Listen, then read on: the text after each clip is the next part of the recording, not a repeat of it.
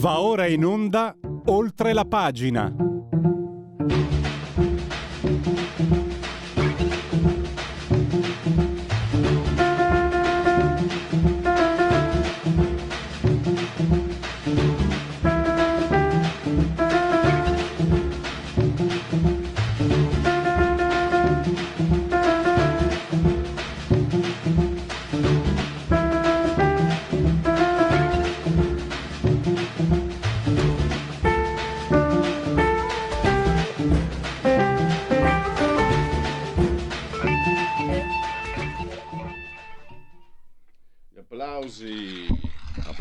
Come sempre alla sigla.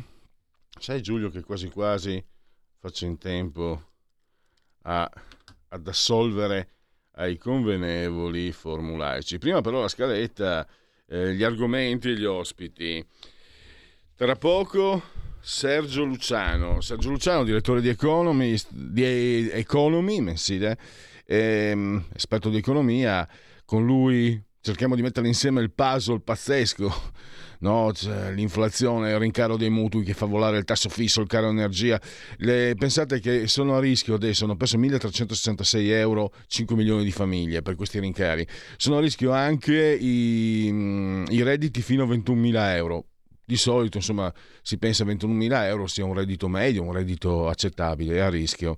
Però c'è anche un punto che sta tenendo banco. Elon Musk, io non so che giudizio voi ve ne siete fatti, io non, non me ne sono fatto nessuno. Ha acquistato 43 miliardi di dollari, praticamente eh, Giulio una, una novantina di Mbappé grosso modo credo. Quindi potrebbe fare nove squadre di Mbappé Elon Musk. Lui però ha acquistato preferito acquistare Twitter. Poi avremo il uh, professor Stefano Zecchi e parliamo della Pasqua ortodossa celebrata da Putin e Kirill. C'è qualcuno che dice che sia una fake news, eh, che Putin non, non, si sarebbe messo a repentaglio. Non ha importanza, è il significato di questo potere temporale e potere religioso che si saldano in Russia alla luce di quello che invece insomma la separazione tra Chiesa e Stato nell'Occidente come lo intendiamo noi. Ma quelle poi sentiremo le riflessioni di Stefano Zecchi. E poi Matteo Mion, avvocato, civilista, si occupa moltissimo della, di mala sanità e eh, ha, fatto, ha, commentato una sentenza del Tribunale di Roma.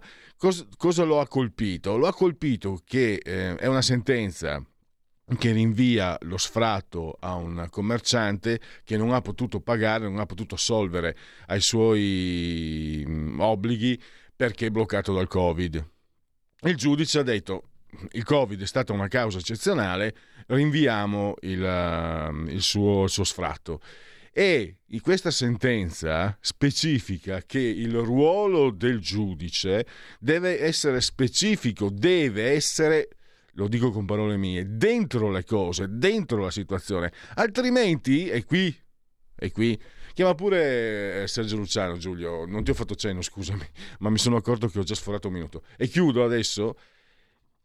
Dice questa sentenza che altrimenti, per arrivare a, eh, diciamo, decritare, a interpretare i codici, basta un computer, basta l'intelligenza artificiale. Se qualcuno ha la bontà di seguire chi vi parla, si ricorderà forse che qualche settimana fa abbiamo parlato di giustizia predittiva negli Stati Uniti. Ci sono delle app che eh, valutano, che indirizzano, che orientano una, uh, una, sentenza in base alle possibilità di reiterazione del reato da parte del reo, del condannato, eccetera, eccetera, eccetera. E qui diciamo che adesso comincia a a preoccuparsene anche eh, i, eh, i, tribunali italiani. Allora, vediamo. Eh, è un po' che non sbaglio più il numero di telefono, provo a controllare. Ah, è giusto, ma incredibile. No? Che succede qua?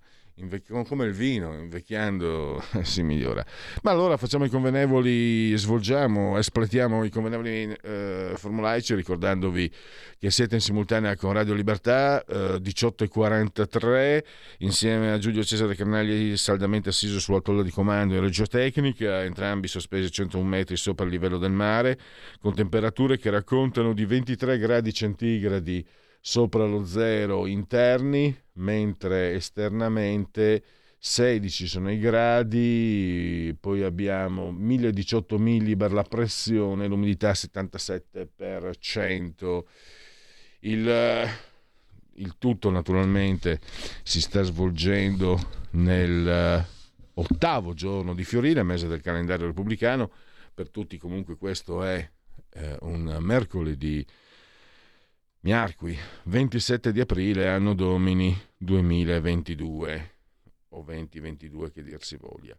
Come sempre un abbraccio forte, forte, forte, forte, forte alla signora Angela, Carmela e Clotilde che ci seguono dal canale televisivo digitale terrestre 252. Se avete la Smart TV, ormai ce l'hanno quasi tutti, potete addirittura guardarci, osservarci eh, guatarci, perché questa è diventata una radiovisione. Ebbene sì, è una radiovisione. Però radiovisione ma anche radio, quindi potete ascoltarci cullati dall'algido suono digitale della Radio DAB e, e, poi con le applicazioni dedicate a iOS Android ovunque voi siate potete ascoltarci con il telefonino, smartphone, iPhone ma anche tablet, mini tablet, iPad, mini iPad, smart television, far TV Alexa, accendi Radio Libertà passaparola, ve ne saremo riconoscenti poi online eh, il sito radiolibertà.net Presto torneremo anche su YouTube. Intanto saluto Sergio Luciano, direttore di Economy. Grazie naturalmente per essere a disposizione, come sempre, degli ascoltatori di Radio Libertà. Benvenuto direttore. Buongiorno, buongiorno a tutti e grazie a voi. Dunque c'è un puzzle molto composito sull'economia, il rincaro dei mutui, eh, beh, l'inflazione, il caro energia, addirittura eh, ho letto, eh, direttore, che eh, sono a rischio anche i redditi fino a 21.000 euro, eh, 1.366 euro persi per 5 milioni di famiglie, poi abbiamo eh, il calo, il, calo, dei redditi ha colpito soprattutto i redditi del nord, questo potrebbe avere un significato, il Fondo Monetario che annuncia l'Europa in recessione, eh, la BCE, sto, sto, facendo un po' un riepilogo di quello che è successo nelle ultime settimane, la BCE che ha bloccato l'acquisto dei titoli di Stato, l'Italia che ne deve cercare 73 sul mercato, insomma tante il PIL all'1,9 e il PNR a che punto è? Io ho letto che essere spe- potevano essere spesi 13,7 miliardi, invece ne sono stati spesi 5. Però io voglio cominciare con quella che è un po' la notizia del giorno, perché mi incuriosisce, incuriosisce molto una tua opinione, eh, perché ha fatto discutere, non è strettamente economica, ma Elon Musk eh, sì. direttore, che compra Twitter, io ho letto 43 miliardi. Io, sì, 44 addirittura. Ah, 50... L'ho detto praticamente, praticamente, un centinaio di... Io sono appassionato di calcio, un, circa un centinaio di Mbappé, anche di più, praticamente potrebbe vincere 20 coppe dei, dei campioni al giorno. Ma a parte questa battuta, che non mi è riuscita, volevo chiederti, ho visto allora il mondo della sinistra è preoccupato perché, diciamolo, potrebbe tornare addirittura Trump eh, chi non è di sinistra invece dice finalmente torna la libertà.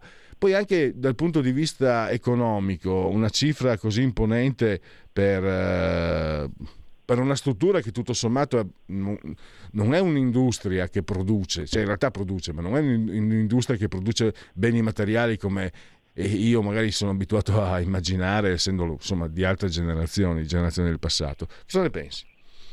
Guarda, io non vorrei essere querelato nel farti querelare e quindi esprime un'opinione che è del tutto priva di elementi di prova, però secondo me Elon Musk è sostanzialmente fuori di testa. Che significa? Significa che lui è talmente innamorato di se stesso e della sua visione del mondo che se gli viene un'idea ritiene che sia quella giusta. Segnatamente lui che cosa eh, ha detto? Perché eh, le cose che dice sono tante e confuse, però le dice, quindi quelle possiamo commentare.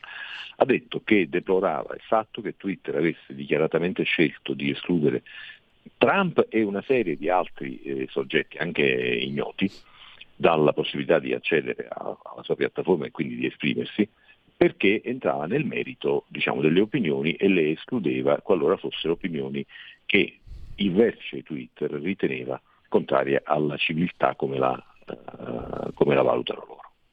Questo, questo, punto in teoria è musica per le nostre orecchie, perché che cosa ho detto in premessa? Che non voglio essere querelato, cioè io so che sto parlando in pubblico e quindi so che prima di dire una cosa che può offendere qualcuno ci devo pensare perché se la dico questo qualcuno mi querela, mi trascina in tribunale, mi costringe a pagare l'avvocato per difendermi, c'è il rischio che vengo condannato e pago una multa, faccio anche coinvolgere te.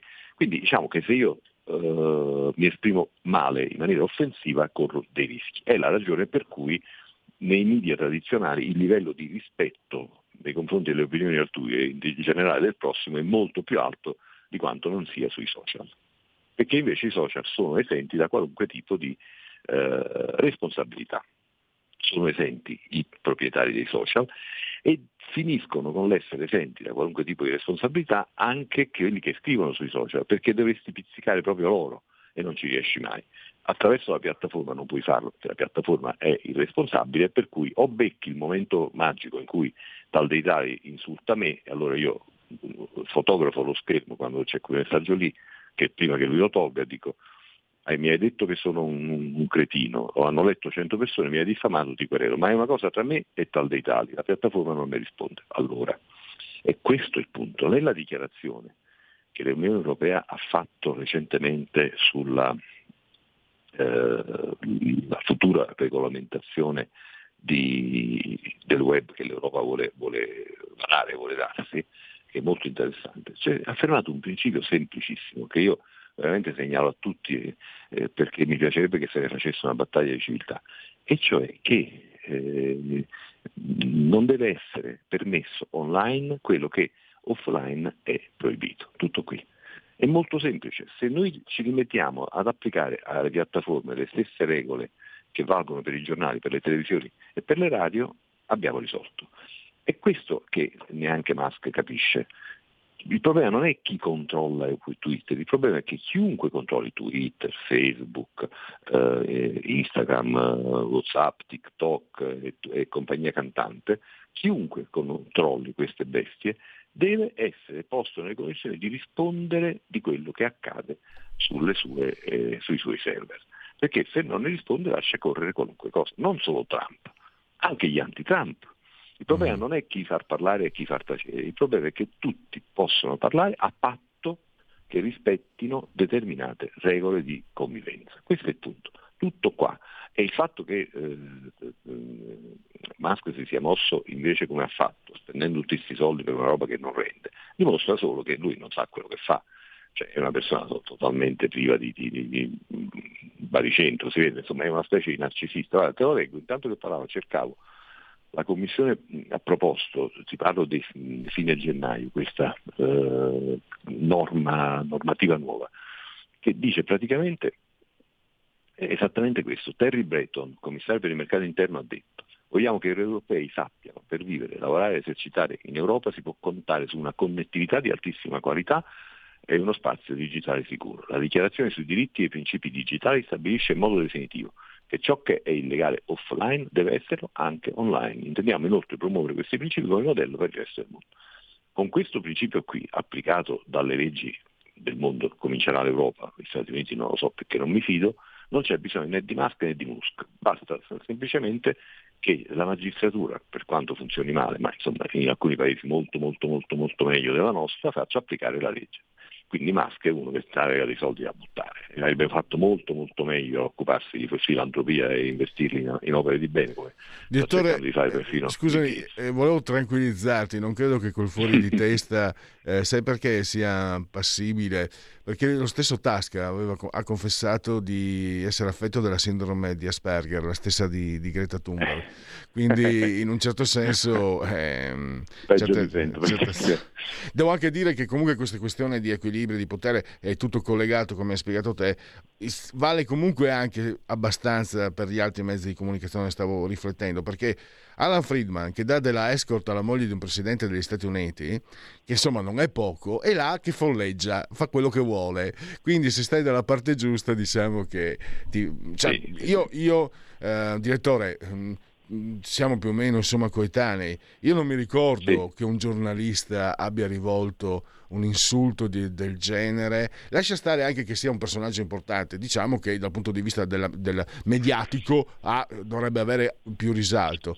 Io non mi ricordo qualcosa del genere. Eppure vedo che è là che folleggia, ha pagato, adesso sono tv private, prima era pagato con i soldi nostri.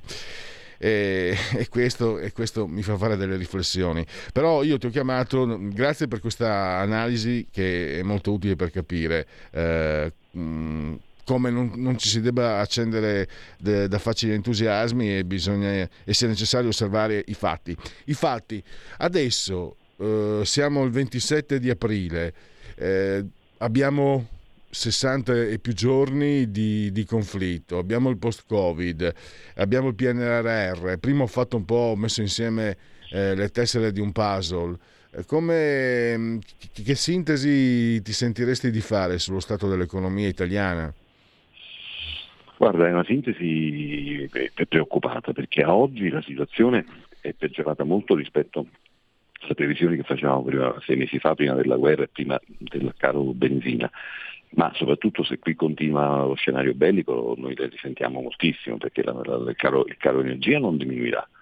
E, e, da, d'altra parte continuerà anche eh, tutta la problematica de, della, del commercio internazionale legata al blocco dei rapporti con la Russia che è un piccolo pezzo del problema e al, alla complicazione di tutti i rapporti con i paesi direttamente o indirettamente coinvolti con i quaranti di crisi, quindi la stessa Cina, e, e, tutti i paesi che forniscono materie prime alimentari ma anche e soprattutto industriali di cui noi abbiamo estremo bisogno. Quindi non si può, uh, non si può continuare così. Eh, cioè, eh, se continua così siamo messi male. Insomma. Mm, quindi se oggi il Fondo monetario ribassa le stime di crescita a 1,9 contro il 3 che ancora il governo finge di credere che si possa fare. Ecco, se tra, tra sei mesi saremo ancora in guerra, quel 9 va a farsi esigere, il che significa avere un impoverimento reale perché siamo già a un'inflazione del 5. Mi ha, mi ha, spaventato, eh, direttore, mi ha spaventato aver letto eh, a rischio anche i redditi fino a 21.000 euro, fonti insomma attendibili da detti no, ai lavori. Quello mi, pare, quello mi pare una fuga in avanti, poi in questo momento Roma risuona un sacco di voci, a chi interessa delle forze politiche in campo, a cominciare dal, dal PD che tutto sommato uh, ha assunto questo atteggiamento istituzionale, no? a chi interessa di rompere le scatole anche ai redditi bassi, è una follia. Romperanno le scatole ai redditi alti, ma eh, più di quanto già le rompono è difficile.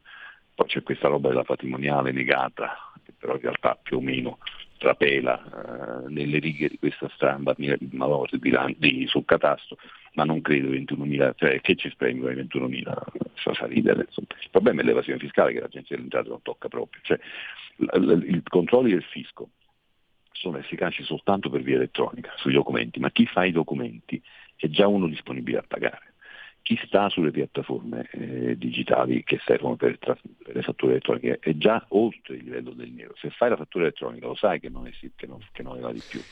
Scusami, il è l'enorme fetta di economia non osservata, come dicono gli statistici, che andrebbe osservata sul territorio. Ma chi le fa i controlli sul territorio? La polizia locale, ma per favore. Fanno Voglio... controlli casuali e largamente insufficienti. Per Voglio cui i sotto... evasori evadono negli altri. Eh, Vox Populi, direttore Vox Populi, la voce di, di, un non addetto ai lavori.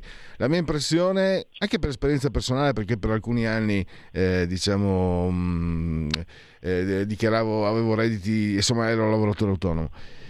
L'impressione è che il fisco italiano sia spietato con chi paga è esattamente così. Cioè, in realtà il fisco italiano eh, prende atto che eh, tal dei tali paga e a quel punto anziché andare a vedere se il vicino di casa di tal dei tali paga pure, rompe i coglioni a tal dei tali. Questo è il tema. Cioè eh, l'inefficienza, la pigrizia mentale e procedurale, la mancanza di connessione tra, tra varie forze ordinatorie dello Stato, per cui è evidente che se io adesso nel quartiere di Milano dove noi insistiamo sono stati miracolosamente, meravigliosamente ristrutturati durante i lockdown tre o quattro locali. Ora io conosco degli amici ristoratori e baristi che contavano i centesimi durante il lockdown perché sono andati sott'acqua, hanno preso quattro soldi dal governo e hanno passato un sacco di guai. Chi poteva avere i soldi per approfittare del tempo di, di locale chiuso per ristrutturarlo. Pochi fortunati, oppure molti riciclatori. Questo quartiere del centro storico di Milano, da dove parlo, è stato riempito di locali nuovi bellissimi. E, tutto, chiaramente tutto il riciclaggio era sporco, ma questa roba che uno vede a, a intuizione andrebbe trasformata in riscontri da un'attività ispettiva sul territorio, non che ti guardano le fatture elettroniche che hai fatto e dicono ah però tu hai evaso 100 euro. Vai sul territorio e vedi come ha fatto, chi ha dato i soldi a, que- a quello lì che ha ristrutturato per migliaia e migliaia di euro durante una fase in cui tutti i ristoratori e i baristi stavano morendo. Come ha fatto? Ha fatto perché c'aveva i soldi, aveva i soldi sulla liquidità sul conto. Dove l'ha presa? Che faceva di mestiere prima? Queste cose lo fanno la, la polizia giudiziaria con la magistratura. La polizia giudiziaria guarda di finanza, la magistratura lasciamo perdere e non succede. E, e, quindi pagano sempre i soliti, cioè pochi. E l'educazione fiscale è l'unico dei temi che massivamente il governo Draghi non ha mai toccato. Perché? Perché non ci crede. E non ci crede perché una profonda, profonda riforma del controllo fiscale e quindi una lotta seria all'evasione andrebbe fatta in anni, una, un programma di legislatura ma la sinistra, che in teoria doveva essere quella che difendeva i redditi bassi, l'ha sempre promesso e non l'ha fatta mai. Ci prova il governo D'Alema che fece addirittura una commissione sul controllo del sommerso affidata all'economista Nicola Rossi, che era una persona lui per bene, e non hanno combinato un cazzo. Beh, scusate la volgarità in dire, niente, niente, cioè l'oro nero peggio di prima contro i, i, più giovani, contro gli immigrati che ovviamente che sono più deboli, cioè un, un, è, è rimasto tutto il peggio tale e quale e continua. E quindi sì, adesso si parla di, di, di tartassare i redditi a 21.000, ma quello mi sembra veramente ridicolo, per mordere chi, chi, chi, ha, chi, ha, i vestiti stracciati. Non esiste per 21.000 euro in, nelle metropoli italiane, cioè, veramente devi, devi, arrivi a fine mese mm, con, con le tasche bucate. Certo. Quindi è assurdo.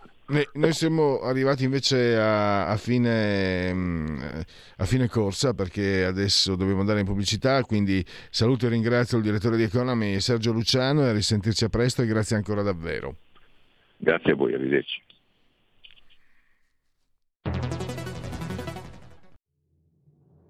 Abbiamo deciso nuove assunzioni e tutele legali per le forze dell'ordine. Abbiamo destinato 27 milioni al fondo per l'autismo sono le risposte concrete ai problemi degli italiani. Scrivi il codice D43 nella dichiarazione dei redditi. Dona il 2 per 1000 alla Lega. Non ti costa nulla, ma per noi vale molto. Il tuo sostegno vale 2 per 1000. Messaggio autogestito Lega per Salvini Premier. Stai ascoltando Radio Libertà. La tua voce libera, senza filtri né censura. La tua radio. Da oggi la tua radio è ascoltabile anche con la televisione in digitale. Sul telecomando della televisione digitale o del tuo ricevitore digitale puoi scegliere se vedere la TV o ascoltare la radio. Risintonizza i canali radio e troverai anche Radio Libertà, canale 252. La tua radio.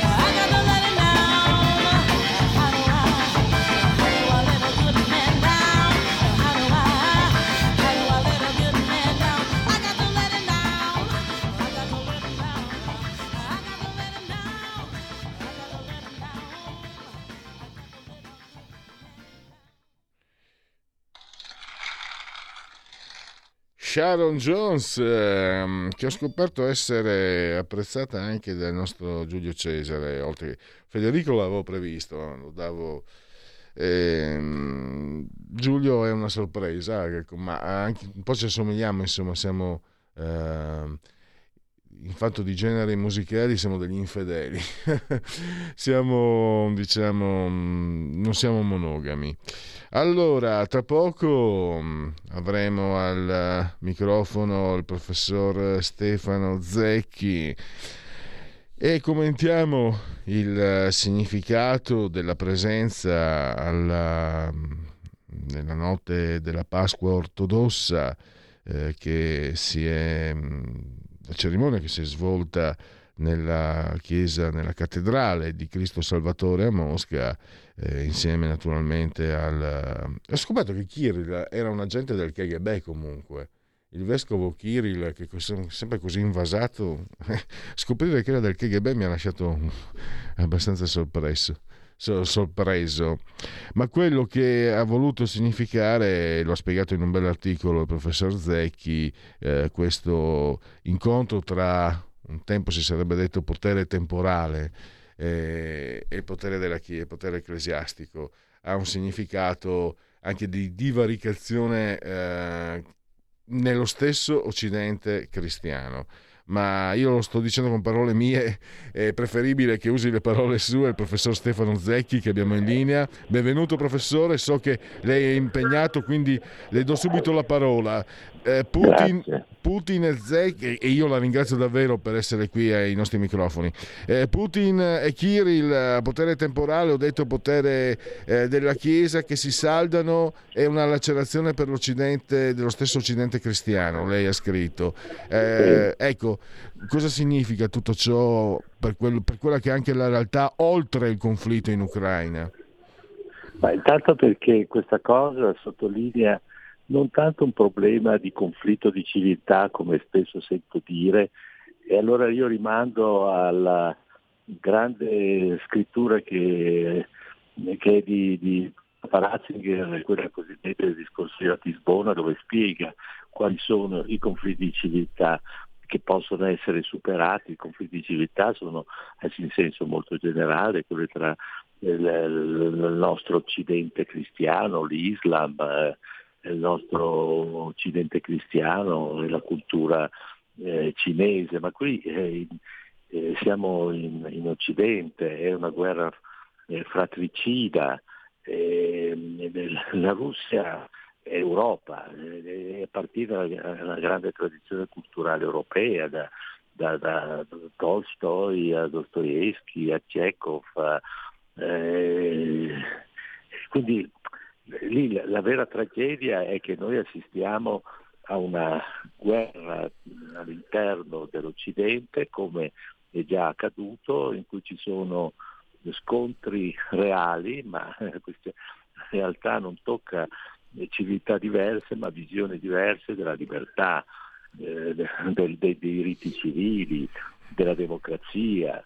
E quindi in genere trovo abbastanza eh, stupefacente che si voglia eh, con questo discorso in cui si evoca sempre la complessità delle cose, le, le distingue, eccetera, eccetera, eh, non comprendere questa tragedia che è una tragedia nostra, cioè di una civiltà tutta interna all'Occidente, cristiano, ebraico, va bene, ma che ancora una volta si trova a fronteggiarsi sul tema delle libertà, delle democrazie e dei diritti civili. Mi ha fatto riflettere le sue parole, professore, anche quando lei ha parlato della pietà. E, appunto lei eh, è un intellettuale e, deve, e, ci aiuta anche a capire meglio perché mh, ha messo diciamo a fuoco quello che a me sembrava di vedere la pietà che è scomparsa, no? la pietà che lei intende come rispetto dell'integrità, della vita, dell'altro, della fragilità, della sofferenza, della sconfitta. E io volevo chiedere, professore, è sparito un po' ovunque perché io ho visto anche il 25 aprile inneggiare contro i bambini ucraini. No? Io dico, posso capire le posizioni, e sono legittime, ma cosa ti hanno fatto i bambini ucraini? In Occidente, in Italia, addirittura la sinistra che dovrebbe essere, da sinistra sono arrivati, comunque anche a destra quelli che sostengono Putin Putin, ogni, mi è capitato di sentire eh, attacchi ai bambini ucraini addirittura. E, e, qui vuol dire che la pietà sta sparendo, sta scomparendo, ma se, se sparisce eh, la pietà cosa resta? Guardi, sono, siamo su due piani, uno dell'idiozia e uno della, della tragedia eh, religiosa. Sì, l'idiozia è quella che adesso lei ha evocato, quando c'è eh, l'ignoranza di quella noi dobbiamo solo eh, temere le conseguenze, ma sapere anche che bisogna con molta fervenza respingerla, appunto la questione dei bambini ucraini contro la, il, la, la, la presenza ebraica, eh, cioè lì andrebbe fatta davvero una revisione di ciò che è il 20, eh, torno a dire, non è un lapsus un errore, una revisione di ciò che è il 25 aprile, perché qui sembra che il 25 aprile la guerra l'abbiano vinta i comunisti. La guerra il 25 aprile viene festeggiato come giorno di liberazione perché sono arrivati gli angloamericani al nord, al nord Italia. Ecco, questo è un piccolo dettaglio che molto spesso viene dimenticato, come viene dimenticato che tra i partigiani non c'erano solo le, le brigate Garibaldi, ma c'erano gli azzurri di Edgardo Sogno, monarchici ed altri ancora. Ma questo, diciamo così, il tema della pietà, in questo caso eh, tocca un livello di, di grande ignoranza e stupidità. Quello che a me premeva sottolineare eh, era che manca la, il sentimento della pietà in una realtà religiosa come è quella ortodossa, insomma eh, di, il, la massima autorità eh, religiosa eh, del, non solo della Russia ma di, tutto, di tutta l'area eh, che, che, fa riferimento al, patriarca Cirillo, quindi quella ortodossa, benedice la guerra benedice l'assenza di pietà che noi abbiamo visto e che si vuole nascondere con eh, fittizie eh, narrazioni, ma la mancanza di pietà eh, che uno dei tratti distintivi di questa, di questa tragica guerra e questa viene benedetta da una, un'autorità religiosa così alta. Io mi sono permesso proprio di dire, mi sono permesso di dire che forse si è dimenticato di cos- cos'è il sacrificio di Cristo in croce. E l'assenza di pietà in questi casi è drammatica perché lasciamo stare quella degli idioti che, che se la pigliano mm-hmm. con i bambini ucraini, ma qui è un'assenza di pietà da parte della massima carica religiosa del cristianesimo ortodosso. Lei dice che eh, il senso di pietà dovrebbe essere appartenere a qualsiasi senso religioso obbligatoriamente. Se eh, la, il senso religioso è so, approfondire, introspezione, capire, comprendere, cercare di, di, di, medesimarsi nell'alto per avere una visione più completa, lei si riferiva anche al discorso di Ratisbona che eh, per quel che conta la mia opinione, professore, anche secondo me è, è clamorosamente esemplare, è clamorosamente sì. eh, unico. Eh, questo, questo, non troviamo. E qui, professore, un po' ci agganciamo al nostro precedente, nostro precedente colloquio quando lei parlava della, eh, quasi dell'incapacità di distinguere il male che sta, che sta emergendo, di non riconoscerlo. Eh, il male lo si riconosce eh, da un punto di vista innanzitutto del, della propria educazione, della propria cultura e in questi casi noi eh, ci troviamo di fronte a una situazione che eh, troppe volte viene eh, camuffata attraverso eh, rappresentazioni fasulle. Eh, il male appartiene a, al mondo, appartiene alla nostra realtà esistenziale e socioculturale eh, però dobbiamo avere tutte le capacità eh, che sono ancora una volta educative, formative, eh, culturali alla fine per riconoscere che certe strade portano al disastro, alla dissoluzione. Eh, forse dimentichiamo tutto questo, dimentichiamo eh, la fine della nostra vita, eh, dimentichiamo che noi siamo esseri di passaggio su questa terra, dimentichiamo quindi che il senso della morte deve appartenerci come eh, ci appartiene il sentimento della vita. Ecco, tutto questo oggi, eh, questa è un, certamente una forte carenza della cultura occidentale è molto legata al profitto, al funzionalismo, al tecnicismo e, e che pensa a un'idea infinita di progresso e non si guarda eh, cosa sono i propri limiti. Ma questo eh, è un altro discorso che non entra dentro alla problematica della guerra che invece eh, ci, ci, mostra un altro tipo di male eh, che è quello della sopraffazione, che, che, è molto semplice, è, è Golia eh, contro il piccolo Davide, e però ci fa capire anche che quando il piccolo Davide non è solo una metafora, ma il sentimento della fede nella propria storia, nella propria tradizione, eh, Davide vince, vince sempre, non è un episodio. E forse questa è anche un'altra esperienza che noi riusciamo a capire dalla guerra in Ucraina. Un'ultima eh, domanda, professore, prima di lasciare i impegni. Lei eh, osserva, fa osservare anche come eh, il patriarca eh, Kirill, che addirittura ha, ha, sospeso i dieci comandamenti per i combattenti russi in Ucraina, è, è lo stesso che poi ispirerebbe Putin che eh, profetizza la decadenza delle perverse democrazie occidentali, la corruzione morale delle perverse eh, democrazie occidentali. Ecco, se l'alternativa alle eh, perverse e corrotte democrazie occidentali deve essere quello che vediamo, io ci penserei sopra, insomma, prima di scegliere. Ecco, lei non ci penserebbe sopra e neppure io. Eppure vede, c'è chi con un atteggiamento sempre, non so, dice, direi scomodando la psicanalisi, masochista, vede nell'Occidente tutti i difetti possibili, immaginabili, che ne ha, che le ha.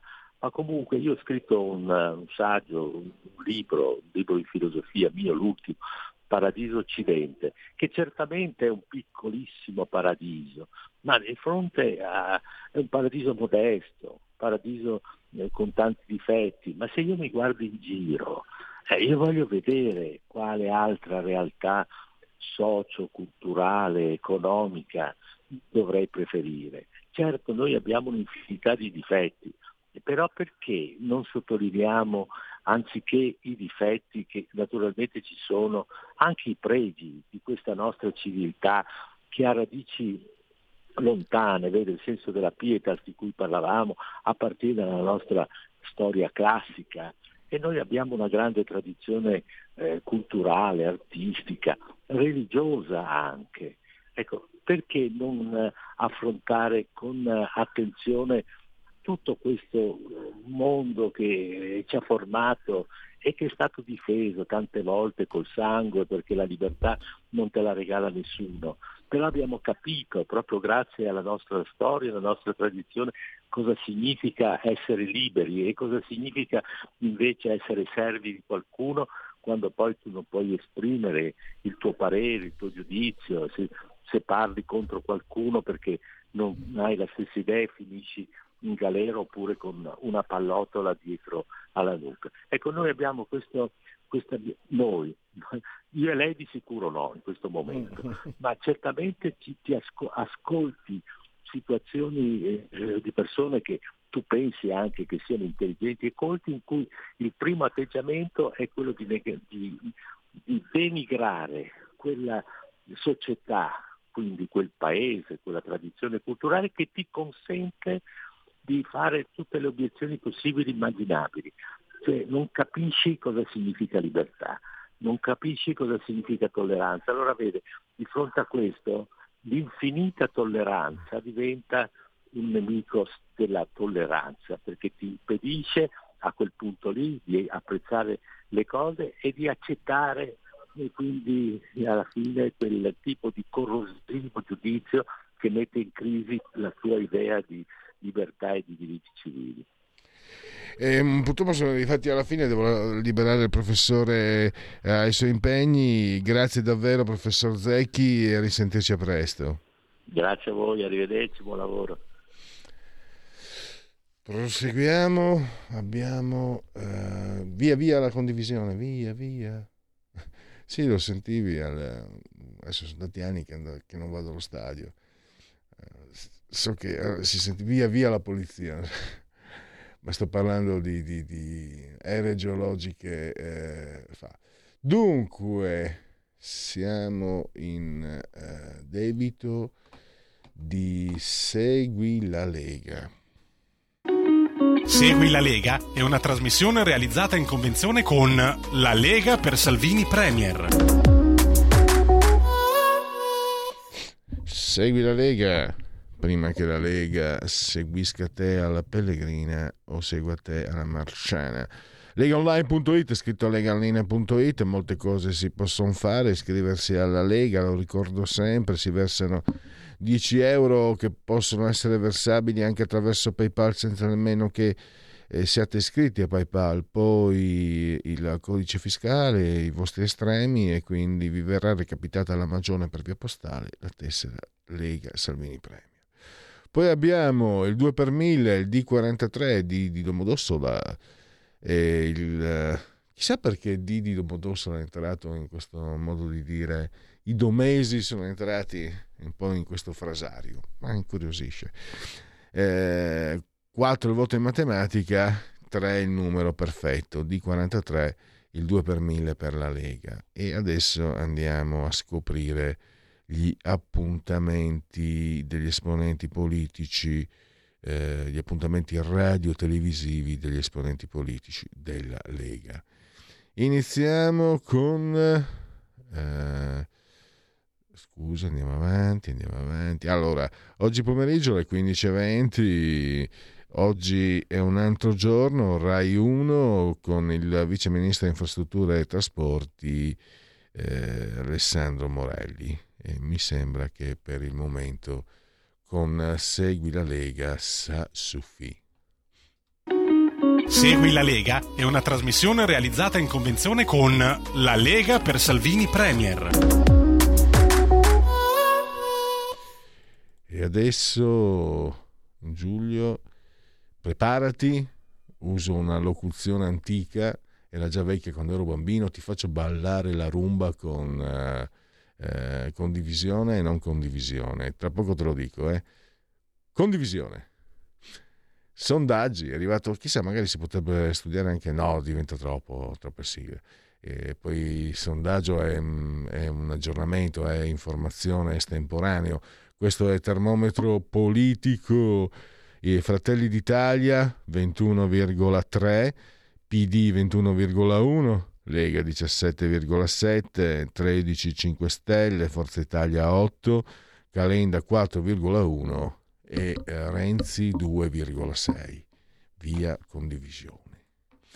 Poi abbiamo, restiamo sempre sui sondaggi settimanali che sono svolti da termometro politico, che non sono solo mh, mm, sulla politica, ma sono anche sulla società. Lei pensa che giornali, tv, social media abbiano una regia comune tendano a conformarsi. Io credo che ognuno abbia la propria linea, giusta o sbagliata che sia, 29,1, beati voi. Credo che vi sia una comune tendenza a ospitare posizioni complottiste per fare audience, 13,8. Credo vi sia un'agenda comune che viene mimetizzata invitando qualcuno con idee differenti ma lasciandogli li- limitata libertà di parola. Questo lo pensa il 30,8 e il 23,5 invece pensa che eh, i vari media veicolino tutti la stessa visione falsa della realtà in modo concordato, via condivisione. Io ricordo ancora, dietro la notizia nulla, un libro del 93-92 e mi ricordo che rilevava già quella volta come eh, le notizie nel mondo fossero gestite da eh, cinque agenzie e contava ancora la tassa nonostante ci fosse lo sbriciolamento dell'ex impero sovietico. Quindi... E mi ricordo anche che questo faceva, non so se gli adolescenti di adesso sì, immagino di sì, ehm, anzi saranno più maturi e avranno superato, perché da ragazzi ci si chiede ma perché quella notizia sì e quella no? Ogni tanto anche eh, parlando qui in radio, perché arriva quella notizia? Magari 50 anni fa, 30 anni fa potevi pensare che un omicidio a Pordenone eh, fosse ripreso con meno enfasi perché eh, il bacino d'utenza era molto limitato. Un, un, omicidio a Milano invece è un bacino molto, molto più grande, quindi c'è anche maggior, e se è triste dirlo, ma c'è mh, mm, maggior convenienza. Adesso da tanti anni non è più così. Eppure vediamo come certe notizie, e non sto parlando solo di notizie politiche. Sondaggi e pandemie. Lei crede, condivisia, condivisiamo. Eh, lei crede, condividiamo ovviamente, lei crede che, perché altrimenti qualcuno pensa che veramente, vabbè, abbiano raccontato la verità sulla pandemia? Sì, 21%. Credo che abbiano dato troppo spazio alle teorie complottiste Novax per fare audience, 28,9%. Credo che abbiano dato maggiore rilievo alle posizioni dominanti pro-Vax per fare audience, 11,4%. Credo che abbiano riportato solo le posizioni imposte dall'alto, limitando al minimo quelle alternative, 36,6, non risponde 2,1. Chiudiamo la condivisione. Ancora, sulla guerra, sempre termometro politico, lei crede che i media abbiano raccontato la verità sulle ragioni della guerra in Ucraina? Sì, 24%. Penso abbiano dato spazio alle versioni filorusse per fare audience, 13,2%. Penso che i media abbiano assunto posizioni eh, filo occidentali per fare più audience, 19,4%. Penso che i media stiano cercando di manipolare il più possibile l'opinione pubblica seguendo ordini ricevuti dall'alto, 39,3%. Chiudiamo la condivisione. Apriamo fact checker. Fact checker. Eh, lei si fida dei fact checkers, quelli che verificano la veridicità delle notizie? Sì, si tratta di una funzione che di fronte alla grande diffusione delle fake news è sempre più importante, 23,2. Possono essere utili, ma è sempre meglio verificare anche per conto proprio, 34,6. no, magari senza accorgersene sono di parte come gli altri, 12,9 non mi fido, quella che operano è pura manipolazione, 26,1, via condivisione. Poi abbiamo... Eh, Broncos. La fiducia in Draghi, dunque abbiamo 43,2, sì, molto abbastanza, sì, 43,2, ehm, 46,2 invece no, quindi la maggioranza non ha fiducia in Draghi. Di poco, diciamo, spaccata a metà l'opinione dei, degli italici cittadini. E poi eh, previsione di semina per le coltivazioni cerealicole. Eh, l'84% delle aziende agricole dichiara che la superficie agricola utilizzata nel 2021 è rimasta invariata, mentre per il 4,8% è cresciuta. Chiudiamo condivisione eh, era già chiusa, questo è un dato Istat, un altro dato Istat, produzione nelle costruzioni, febbraio, ehm, l'indice è, è, si stima aumentato eh, a, a, febbraio rispetto a gennaio del 3,9, via condivisione. Poi, via condivisione, ho detto, eh, se dico via condivisione, altrimenti facciamo sapere i fatti nostri che non va bene che poi non c'è nulla da nascondere. Ma... Il borsino dei partiti, Tecne, eh, 21,9, Fratelli d'Italia, PD 21,7, Lega 15,6, 5 Stelle 12,6, Forza Italia 10,8, Calenda 4,5, Renzi 2,3. Via condivisione. Poi abbiamo l'SVG, eccoci qua. Eh, Fratelli d'Italia 21,7, PD 21,2, Lega 15,6, 5 Stelle 12,7, Forza Italia 8,2, Calenda 5,1. Via condivisione. Apriamo condivisione per Renzi, che sono curioso. Italia Viva, Renzi 2,3. Via condivisione. Poi abbiamo eh, questo, è un, eh, non si apre. Ah, fa il birbante. Perché non vi aprite? Allora, problemi tecnici. Eh sì, è meglio andare a aspettare. Fammi dare solo un aggiornamento dall'ANSA. Eh, estendere, però a casa si sono aperti quei file. Estendere lo stop del gas a tutti i paesi ostili. Zelensky, Putin vuole smembrare l'Europa. Sofia, riserve di gas per un mese, l'Unione Europea no, i ricatti della Russia e allora ci fermiamo per time out e poi riprendiamo con eh, la giustizia predittiva. La tua radio è ascoltabile anche con la televisione in digitale. Sul telecomando della televisione digitale o del tuo ricevitore digitale puoi scegliere se vedere la TV o ascoltare la radio. Risintonizza i canali radio e troverai anche Radio Libertà, canale 252.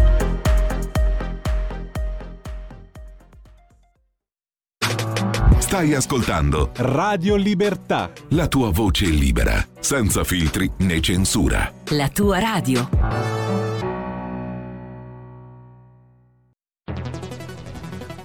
Scopri Radio Player.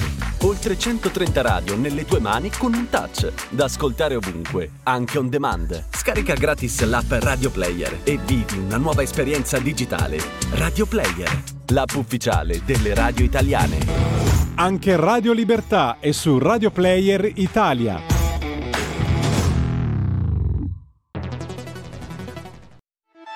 Stai ascoltando Radio Libertà, la tua voce libera, senza filtri né censure, la tua radio.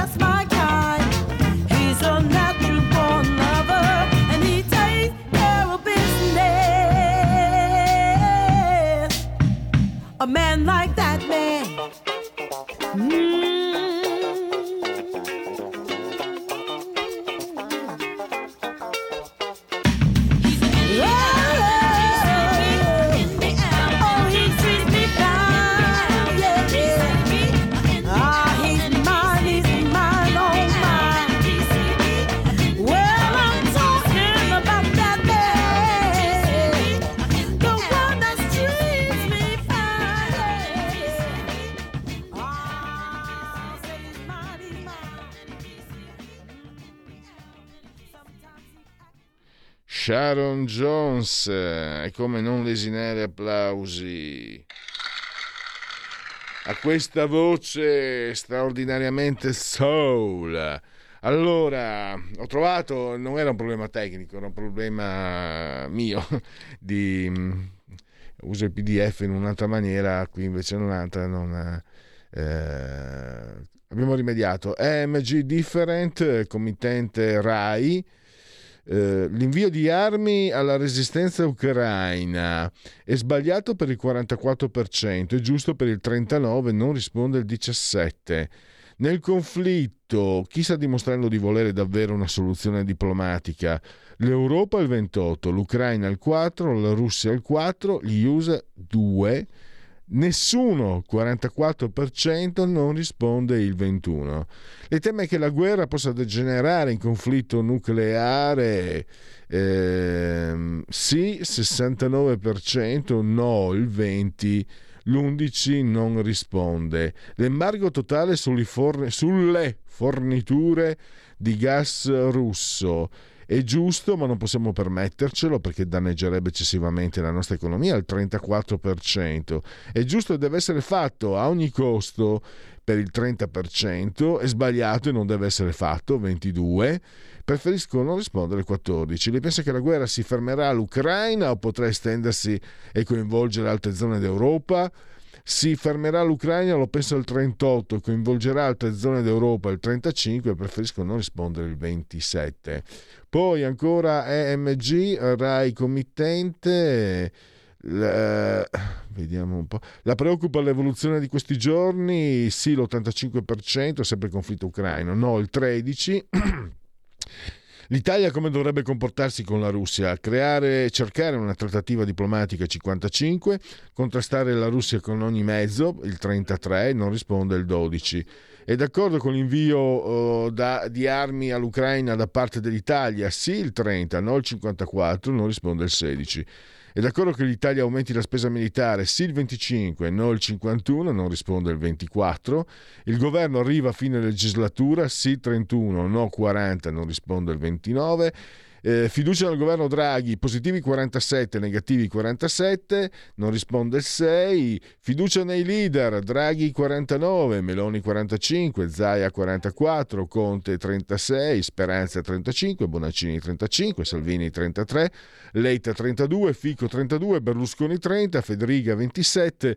Calenda 26, Toti 25, Di Maio 25, Renzi ultimo con 15 e in ultimo Demopolis, eh, committente 8,5. Eh, abbiamo i allora scusate. Fiducia Draghi 54 sì 37 no. Il giudizio sul governo 52 positivi 38 negativi.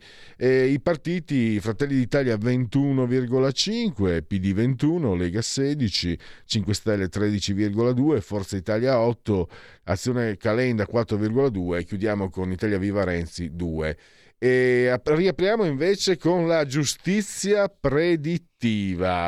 Ha scritto un articolo molto, molto godibile e interessante anche perché ci riguarda, riguarda eh, il futuro anche di tutti i giorni. Si parla molto di giustizia, la riforma Cartabia, domani ne parleremo qui anche a, eh, oltre la pagina.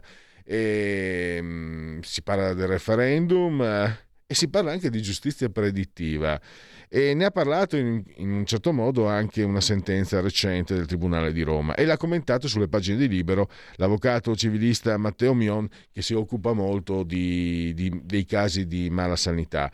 Eh, benvenuto avvocato Matteo, grazie per essere qui con noi. Ciao Pellegrini, ciao a tutti gli ascoltatori.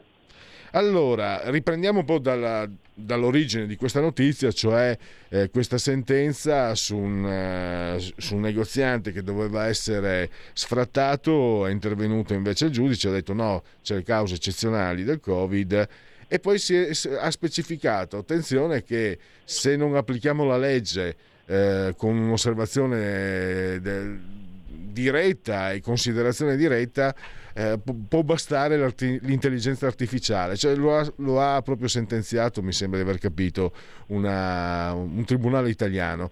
C'è paura. E poi io mi ricordo, Matteo, e poi ti do la parola, non molto tempo fa, mh, parlando sempre di questo argomento, ci sono delle applicazioni delle società che forniscono negli Stati Uniti applicazione per la giustizia predittiva per valutare diciamo, il grado di correttezza di una, di una sentenza penso che, che, avessero, che, che, lo sapessero anche coloro che hanno scritto la sentenza a Roma.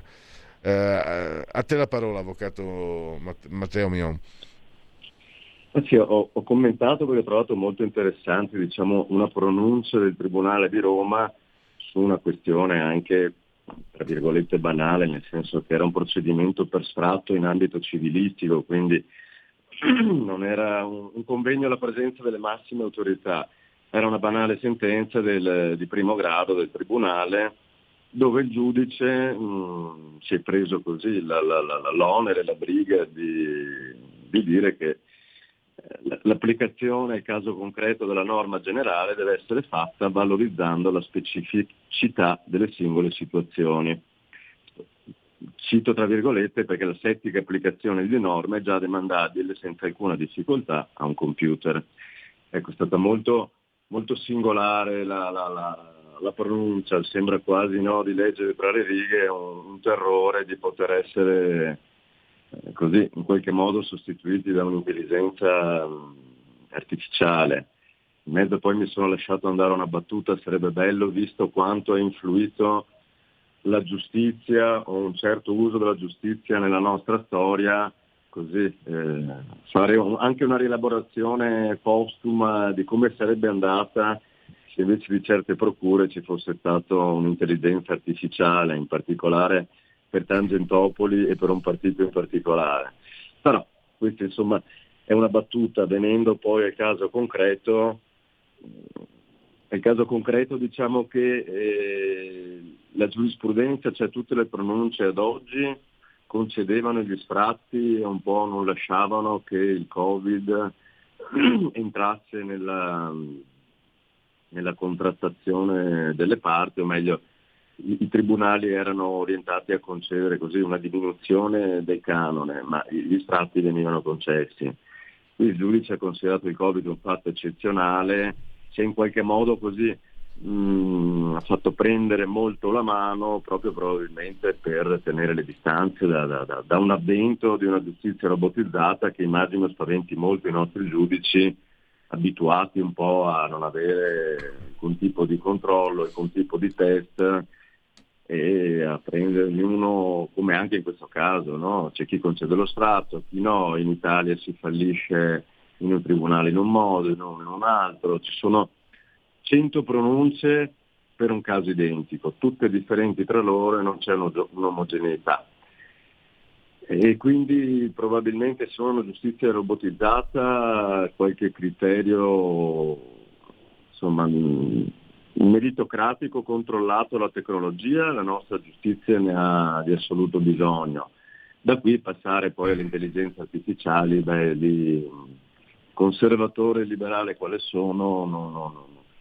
Non la vedrei di buon occhio, ma perché l'intelligenza artificiale poi anche se questo processo lentamente sta avvenendo, ma si sostituirà in tutti i comparti della nostra esistenza, iniziare anche nella medicina stessa. Io, come sai, eh, sono avvocato, esperto in, eh, in errori medici, quindi in cause ospedali.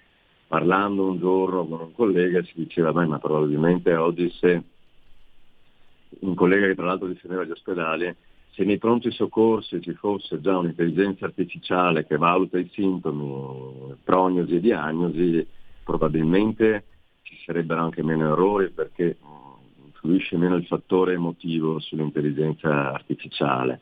Però è qualcosa che ridurrebbe noi umani a, così, a degli zombie e quindi non, non la vedo di buon occhio. Ecco, io nutro ovviamente le, le- le tue identiche perplessità, a parte la mia opinione non conto, lo dico sempre, ma per, eh, perché sia chiaro anche il presupposto della mia prossima domanda.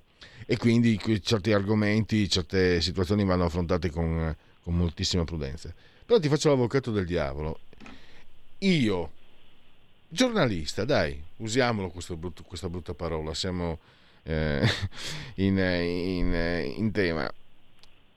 Ho visto in questi anni, mi sono documentato, come hanno fatto tantissimi, su quei- sul comportamento dei magistrati italiani, su quello che avviene nei tribunali italiani. E ne ho lette tante, ma non ne ho lette di più solo perché non avevo il tempo. Io credo che eh, ci sia veramente una letteratura interminabile. E allora mi- ti faccio questa domanda, ma a me, tutto sommato, eh, per me è così sconveniente la giustizia predittiva eh, perché se devo affidarmi a molti di quelli che vedo, se io, io pensavo anche al caso Bellomo, quello che preparava eh, al concorso di magistratura le- le- le- le- quelle che ci giudicheranno poi, no? O ci stanno già giudicando, Tacchiaspillo, Fellazio, quello lì era il suo, quello, eh, quello lì era l'indirizzo e adesso è tornato a esercitare, anzi, anzi è più forte e più bello che bello si fa per dire che prima. Allora io dico, tutto sommato un robot, io mi fido più del robot che di un magistrato italiano. Ripeto, è estremizzato, in realtà il transumanesimo va, va trattato altro che questo è un modo emotivo per affrontarlo ed è, ed è chiaramente sbagliato però è una- un sentimento eh, di quelli che, che- che sorgono, che nascono davanti a queste situazioni, ehm, Matteo. Ma guarda, si- sicuramente diciamo eh, la, la- la- la- forza e la fiducia in un'eventuale giustizia, chiamiamola robotizzata, eh, parte da una sfiducia totale eh, nei confronti della nostra magistratura. Eh. Lo- dico anche con una certa, così, con un certo dolore, con una certa pena. e- un, amico magistrato ha letto l'articolo e mi ha detto ma hai proprio ragione, fa, da noi la giustizia va mh, interpretata per gli amici e applicata per i nemici. La- l'autonomia e la l'autonomia e l'indipendenza della magistratura in Italia eh, sono state intese così, discrezionalità assoluta, eh, soggetti fuori qualsiasi controllo che fondamentalmente hanno forte influsso sulla politica e che tra di loro, come abbiamo letto anche così, nelle confessioni, chiamiamole, di Palanara, in cui tra l'altro in un paese normale probabilmente sarebbe avvenuto l'ira di Dio, qui da noi passa in sordina perché ci siamo abituati a tutto, incluso a una specie di battaglia tra bande, quando dovrebbe essere probabilmente, eh, vista anche l'assenza di un carattere elettivo popolare come magari avviene in America, sarebbe richiesto un qualcosa in più di correttezza, di trasparenza, di... no, eh, Ora, lo stesso Mattarella quando si è insediato ha tuonato contro la giustizia, pendono queste riforme, io ormai sono scettico, ma sono scettico da anni sui risultati, perché la più grande riforma di tutte è farli lavorare mattina e pomeriggio con, con i controlli quelli richiesti dal mercato, né più né meno, quelli che consentono a un avvocato di stare sulla piazza, sul mercato, e che consentono che identici pari pari vadano applicati anche ai giudici che non sono così disciolti da quei criteri di, di- di- efficienza e di qualità che dovrebbero avere tutti. Ricordo quando Renzi diceva che in un anno il processo civile si sarebbe concluso. Noi purtroppo la responsabilità della politica è andare avanti a colpi di slogan e quello della, della magistratura è di abusarne, infischiarsene e quindi così siamo ormai alla giustizia per quanto mi riguarda sommaria. Ma leggevo anche l'ultima di, di Bossetti, no? De- dell'indizio del DNA eh, che è andata persa dalla procura, la- la- la- il campione, è sempre tutto molto così, sciatto. I processi che risuonano sono quelli che vanno a toccare qualche politico, ma, ma il problema è ben più grande e va affrontato a, a 360 gradi. Giustizia civile inclusa, che è quella che ci tocca tutti i giorni.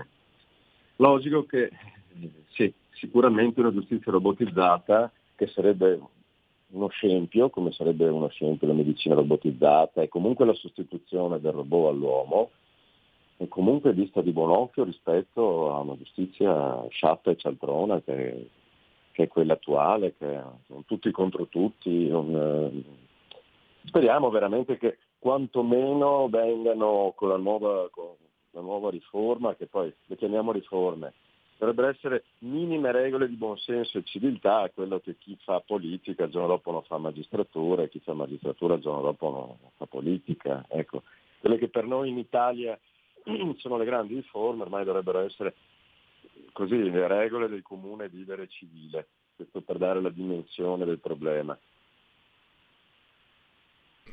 Matteo, un- una domanda, visto che sei entrato nel merito. Eh, meglio una riforma che nessuna riforma. no? Hai accennato alla riforma Cartabia. Io sto cercando di seguire, ascolto appunto eh, addetti ai lavori come te e vedo c'è scetticismo, non servirà a nulla, è troppo, è troppo flebile, è troppo debole, eccetera. C'è chi dice comunque è un primo passo, un inizio, un modo per mettere il piede che, eh, affinché non si chiuda la porta. Eh, quindi poi ci sono le posizioni ovviamente, quelle usiamo nome e cognome, Marco, il Fatto Quotidiano Travaglio, la riforma Cartabia è la peggiore possibile. E se per lui è la peggiore possibile vuol dire che non è così favorevole ai magistrati come vorrebbe lui, per logica. Ma invece mi interessa il tuo parere. Eh, che atteggiamento che com- un addetto ai lavori, quindi eh, sicuramente insomma, stai seguendo quello che riguarderà poi il tuo lavoro quotidiano. Cosa ti aspetti? Cosa ne pensi? Così per sommi capi ovviamente, senza, eh, se, se vuoi puoi entrare anche nei dettagli, ma mi interessava proprio una... No, ma guarda, allora io penso che mm, sì, l'elezione del CSM, il sorteggio, non sorteggio, eh, quello è quasi un aspetto più politico, lì sta l'autorevolezza della- della- anche della politica di sì, vero, meglio qualsiasi ritocco che nulla, ma è anche vero che questi ritocchi li aspettiamo, non so, ero, ero ragazzino quando iniziò così. La- la- la- Berlusconi a, a combattere, tra virgolette, no, con la magistratura. E ad oggi si è fatto poco o nulla, quindi sì, eh, io sarei anche per un'entrata più eh, sostanziale e a gamba tesa del- della politica per riaffermare un suo ruolo, visto che poi il CSM è presieduto dal capo dello Stato, quindi insomma senza poi scioperi, contro scioperi dei magistrati, correnti, non correnti, palamara, non palamara, insomma, delle regole sicuramente se possibile condivise, però poi insomma come purtroppo è screditata la magistratura, è screditata la politica e quindi nell'assenza di autorevolezza di una parte e dell'altra poi assistiamo a questo continuo eh, tira e molla di rivieni che, che al massimo produce dei, dei- dei topolini e dove poi ci sono insomma gli schieramenti dei travaglio da una parte, dei non travaglio dall'altra, ma insomma poi i problemi della giustizia sono sotto gli occhi di tutti o comunque basta leggersi no, Sallusti e Palamara per capire lo stato della giustizia italiana, però quella è una giustizia, chiamiamola anche di serie A, è una giustizia così che va a toccare interessi importanti, poi c'è la giustizia di tutti i giorni che è la giustizia del popolo. Io sono convinto tra l'altro che le riforme debbano partire dal basso, nel senso che debbano andare a vedere gli interessi di noi tutti italiani, non solo quelli della politica, dei grandi gruppi, eh, la giustizia di tutti i giorni è in condizioni disumane, in condizioni, quindi anche quella senza coloritura politica, quella del- del- dello sfratto, del, del piccolo recupero credito, della causa civile, e, e lì va portata a criteri di, di efficienza e di concorrenza che non sono né di destra né di sinistra, che non sono di Travaglio di Sallusti, che è la giustizia di tutti i giorni, la giustizia di Mario Rossi, che mi auguro che rimanga umana, che rimanga umana proprio perché l'uomo sa dare quel tocco di, di- di- di- passione in più, sa ascoltare delle parti, sa essere a disposizione, non chiudersi nel suo trincerato, nella sua aula. Se no, sì, per avere una sentenza civile servono 6-7 anni, lungaggini, distorsioni, inefficienze, sì, sicuramente ciò dà forza ai computer e quindi il surreale anche qui è ritrovarsi non in una discussione mh, normale tra addetti ai lavori, ma trovarsi un giudice di Roma che probabilmente ha, ha terrore di queste idee e dice no ma aspetta che io prendo un indirizzo contrario perché va valutata, applicata al caso concreto. E beh, ma vorrei anche vedere che non fosse così, non c'è bisogno di scriverlo, no? Eh, è- è la prova provata questa sentenza che se da un lato il Tribunale rivendica il proprio ruolo umano, bene, ma eh, il proprio ruolo umano però deve rispondere a dei criteri e quei criteri non possono che essere di concorrenza, di efficienza, quelli che sono richiesti a tutti, ripeto, dico avvocati, ma non per- perché appartengo alla categoria, perché rappresentano un po' la parte privata che molto spesso su- supplisce alle inefficienze del pubblico e quindi della magistratura. Ora arriverà il eh, volano di, di, di- di quattrini del PNRR che rispetto a cui sono molto scettico, nel senso che mh, non, non penso che l'efficienza e la voglia di lavorare, perché la più grande riforma della magistratura sarebbe quella dell'olio di gomito, di farli lavorare 5 giorni su 5, mattina e pomeriggio, e già quello porterebbe...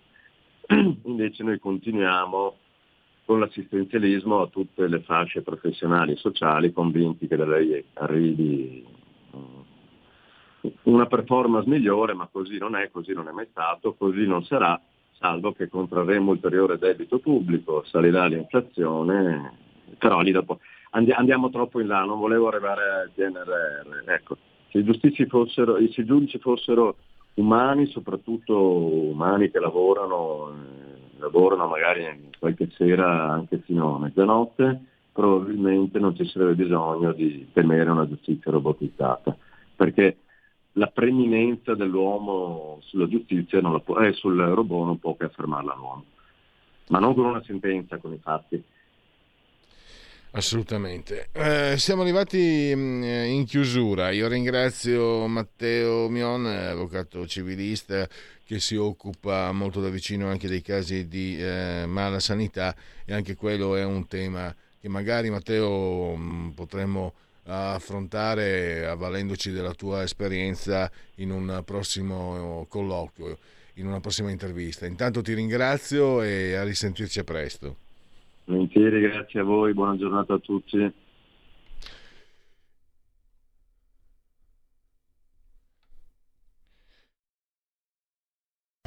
La verità è che sono cattivo. Ma questo cambierà. Io cambierò. È l'ultima volta che faccio cose come questa. Metto la testa a posto, vado avanti, rigo dritto, scelgo la vita. Già adesso non vedo l'ora. Diventerò esattamente come voi. Il lavoro, la famiglia, il maxi televisore del cazzo, la lavatrice, la macchina, il CD e l'apriscatole elettrico. Buona salute, colesterolo basso, polizza vita, mutuo, prima casa, moda casual, valigie, salottoli tre pezzi, fai da te, telequiz, schifezze nella pancia, figli, a spasso nel parco, orario d'ufficio, bravo a golf, l'auto lavata, tanti maglioni, Natale in famiglia, pensione privata, esenzione fiscale, tirando avanti, lontano dai guai, in attesa del giorno in cui morirai. Ed eccoli, genetriaci, commemorazioni e ricorrenze.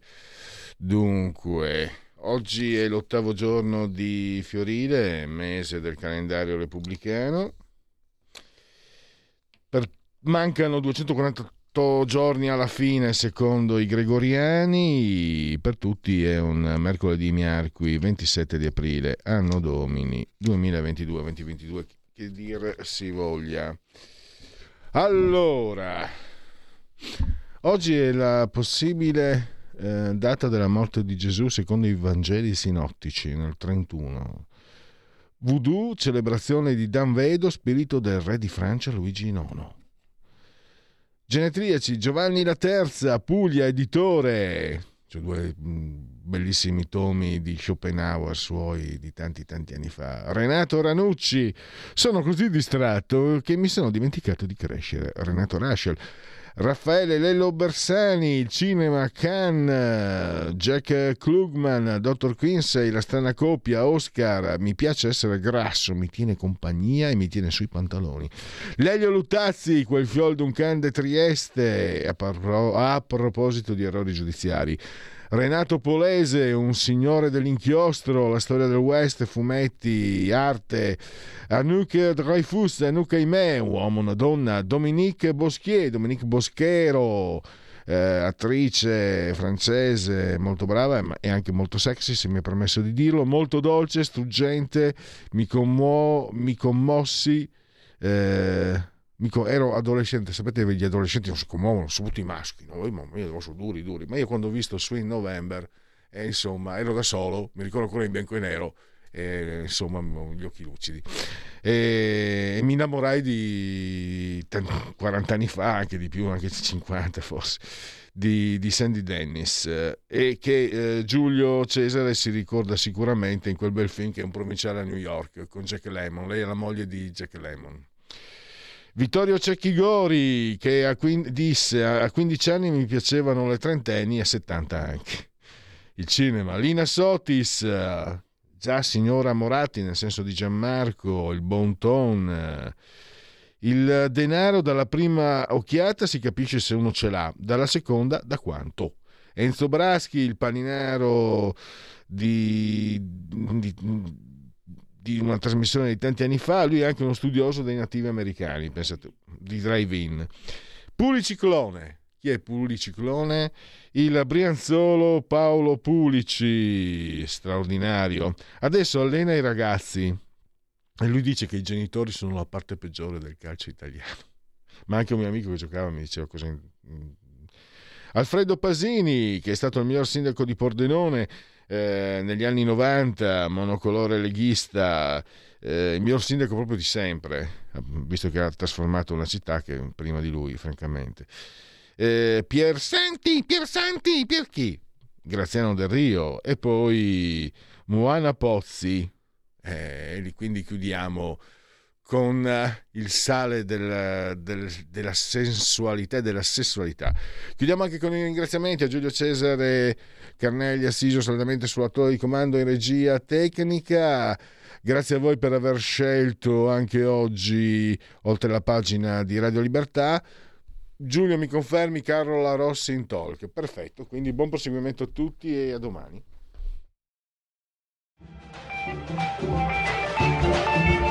Avete ascoltato oltre la pagina.